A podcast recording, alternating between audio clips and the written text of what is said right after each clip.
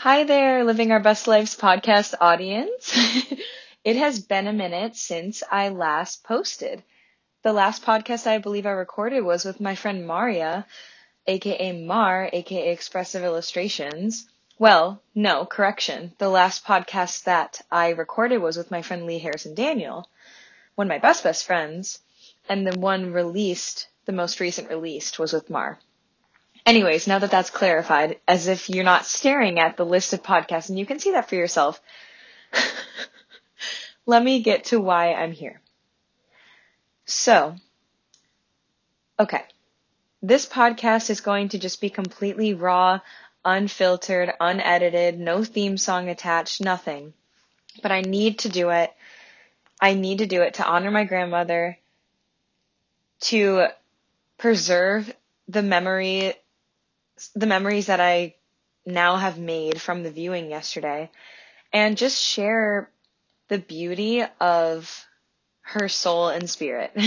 so, for those of you who may not know me personally, I have two grandmothers. One is my dad's mom, Eula uh, Horn Hoover, Eula Margo. we call her Grandma Kuku, Grandma K. And then we have Judy, which we love Judy as well. Judy Tushak, Judy Davidge Tushak. We share a middle name, Kathleen. These two women are matriarchs of each of their respective family sides, and they have been, ooh, they have been the rocks of each of their respective sides of the family for years. Years, years, years. My grandmother, my grandma Kuku just passed away. Um, I believe at, I don't know. Hang on. I, ah, I can't do the math really fast. I think 92. That might be wrong. Let me see. Hang on a second. 2022. Okay, 93. Wait, no. 92. Sorry, 92. She will be turning 93 December 17th. She would have been. It's not so relevant, but my other grandmother is 77 if memory serves correctly. But in my head, she's forever 65, and that's a joke we have in an inside joke. So, who really knows? I don't really personally believe in age, but needless to say, they are they're up there. They have been kicking it for a long time. So, November 9th, my grandma Kuku passed away suddenly. She had been ill the past year. We're not focusing on this though. That's not why I'm here. Why I came here today is to talk about the complexity of her soul. I'm choking up. Okay. The complexity of her soul and her spirit and her as a person. So, the grandma Kuku that I saw was a grandmother, a great grandmother. She was in what I'm calling phase two of being a grandma with me and my two siblings, uh, my two full siblings. I have three siblings, but one of them is not connected to her by blood. So me, my brother, and my sister Billy and Brooke, we are her three youngest grandchildren, and then she has three older grandchildren, my three older cousins, Lindsay, Kendall, Christine, and they had seen a different version of my grandma, a stricter version growing up. You know, she had more energy. She's a Great Depression era born. Um, she, you know, she she was strict, and then you know, as time will do this, she loosened up with us and by the end of it, my youngest sister, who's six years younger than me, she's 18 now, Brooke, she has memories trying to keep, she said the most beautiful eulogy, trying to, basically trying to keep my grandma young because she didn't realize as a kid when my grandma was her caretaker, more or less, um, she didn't realize that she was like in her 80s. So she'd be like, Grandma, come on, let's play, run, run. And my grandma would be like, wait just a minute, like slow down, like just wait a minute. so in a way, we all were helping, you know, kept her alive, kept her going. And in the end, she couldn't walk. In the end, she wasn't taking calls. It feels like she was removed from my life this past whole year since January of 2021 when she first started having health issues and was in and out of hospitals, in and out of rehab centers, and then in the end ended in her home, which is all thanks to my aunt and dad and shout out to them both because that that's how that was meant to be, definitely. Um, can, all things considered, right? I don't want her to suffer, but I mean, like, um, I'm happy she at least could end where she wanted, which was her home, not a rehab center while they were nice and hospitals while they were doing the best they could. You know, it's your home. So anyways, what I'm trying to get at is that I feel like I had this version of her in my head that was a retired grandmother. Well, she was actually working up until the pandemic started. She continued her second career, which was at an autoimmune disease, autoimmune illness, what AAR, I forget, I think it's autoimmune disease, yeah, association.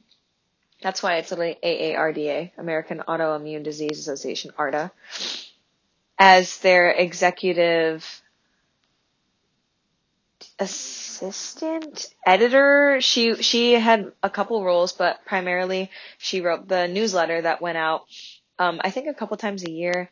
She was a, the backbone to the director, and I found out at her viewing that because her the director and the founder of Arda spoke to me directly and then spoke up and shared in front of everybody that one day she was talking to my grandma at lunch and saying, if only I had an office space, I would start an autoimmune disease, you know, section of what we're doing right now. And my grandma said, I'll find you an office space. And she did. And then this clinic has been running for years and helped thousands of patients. And my grandma this was like a job that she took after being a teacher for years. And I also found out she ran um, with medical professionals and with just mothers and other people, nurses, doctors, what have you. She ran a childbirth, natural childbirthing class where she ran a board. She had a whole board. Um, you know, this was when she was probably in her 40s 50s maybe, um, maybe even late 30s. I don't know. She did all this, okay?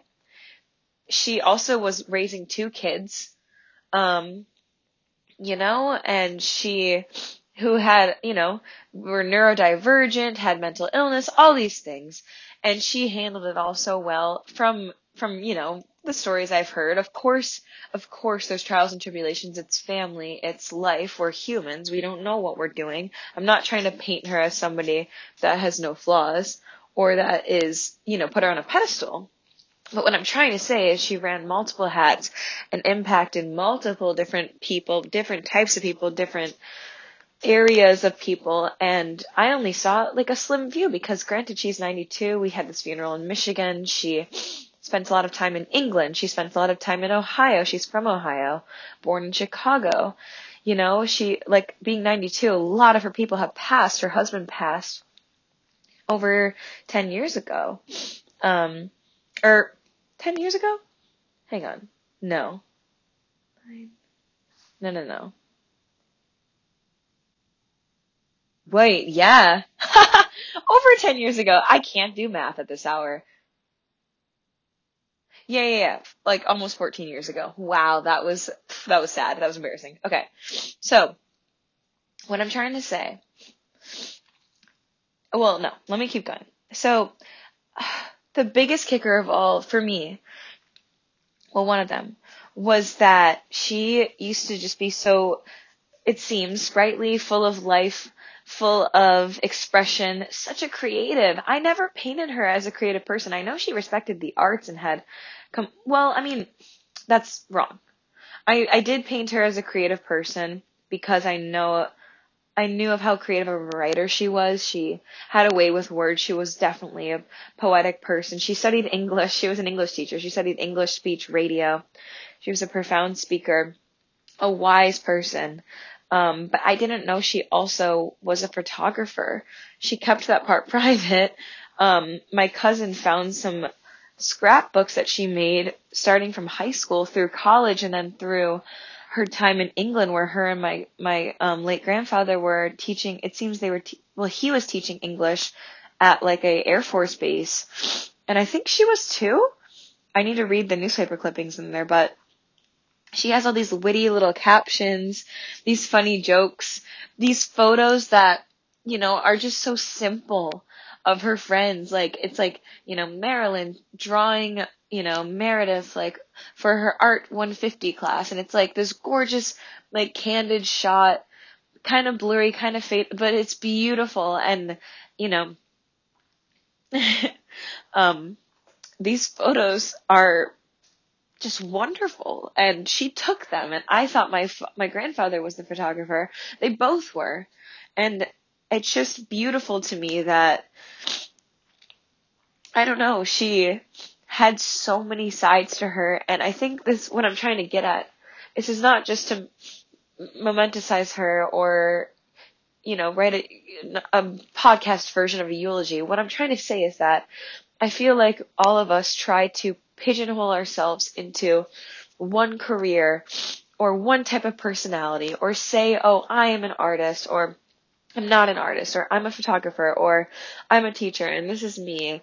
But it's like all of us have so many different roles and if we let ourselves, you know, if you have a I mean, whether or not you have a long life, like I'm 24 and I've already had multiple different lives in this one life, I swear living in Los Angeles, living in East Lansing, Michigan, living near Detroit in the suburbs, living in Philadelphia now. I, I just think it's so beautiful that multiple people had very different versions of her and to put it how my cousin Logan and my cousin Kendall said was that she w- had a way of being exactly who each of us needed her to be. She did. Like, she could, you know, adjust her perception of her reality and be that. And I honestly, this makes me feel a lot better about myself because I feel that I, I had a fear that I was sort of somebody who was very fickle, would change my mind up on who I am and what I do. And, you know, I, I hate the phrase master or jack of all trades, master of none because fuck that. I think you can definitely be master I think you can be, I don't even know, I don't want to even use that verbiage. I just think that you can be somebody who has, who can deep dive and pivot through multiple different industries, fields, organizations, and shine your light. Like this is the peak epitome of a light worker. Um, when I talk about that phrase, like she shed, she spread light and love. There's so many different, like Virginia from Arda said without Eula boosting her up t- and hyping her up to, in her own words, right? She didn't say hype. Um, create Arda, she would never have done it. That is a lifelong impact because this is an organization that is a national organization. Like hell, I was volunteering at their Culver City, California walk in Los Angeles in 2020.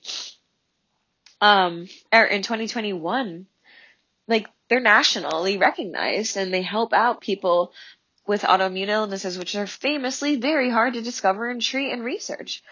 Um, my grandma helped, you know, the medical community. She helped education fields. She, like the childbirthing classes crossed over with education, um, and science and philosophy and religion and all these things. And she never like I what I love about her is that she was she did all this in silence in a way, like not actual silence. She spoke up. Like don't do not get me wrong. She wasn't a doormat. She didn't not say stuff, but she like I found out most of this at her viewing. You know what I mean? Like I've known it, but it wasn't something that she was boasting about. She was humble. That's it. She was humble.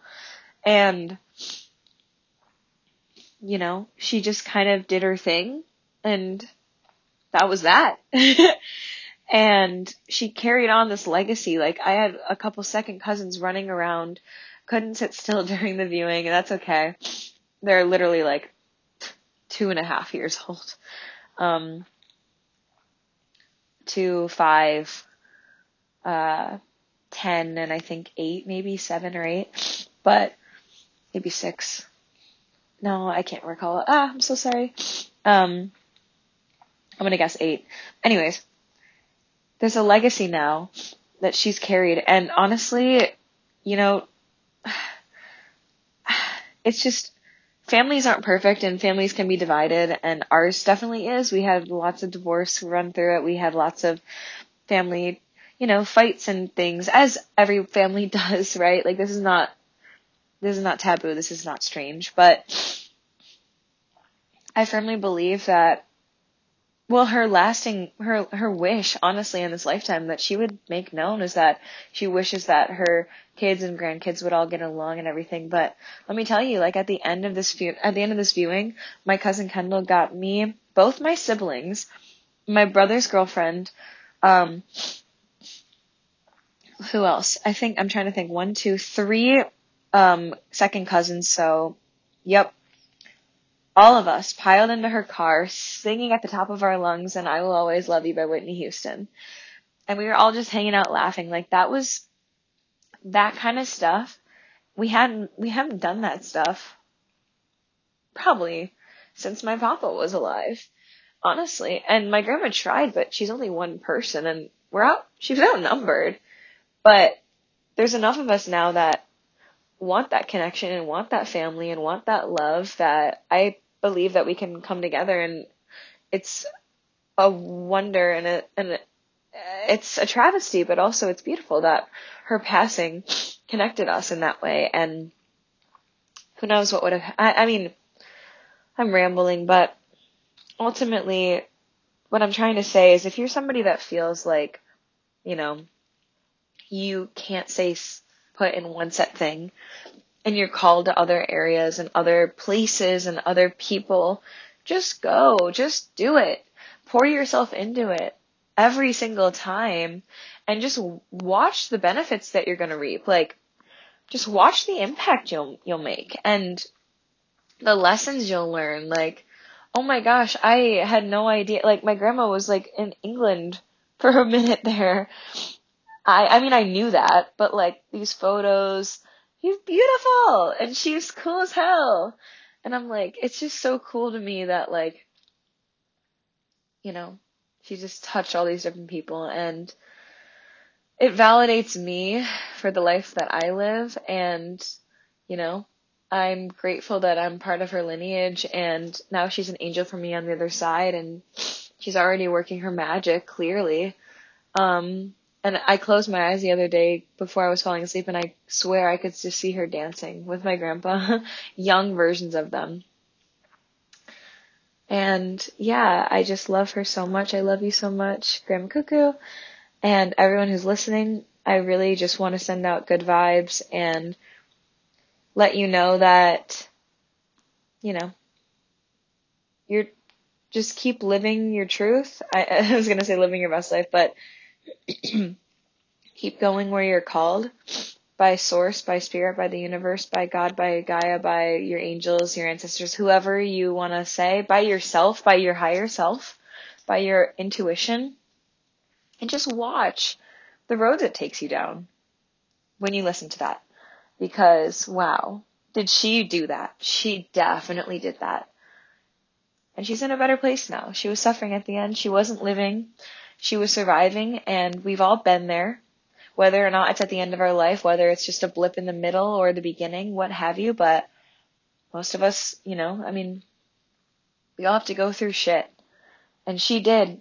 That wasn't the first time either. Um, but it was the last in this lifetime. And now she is at peace and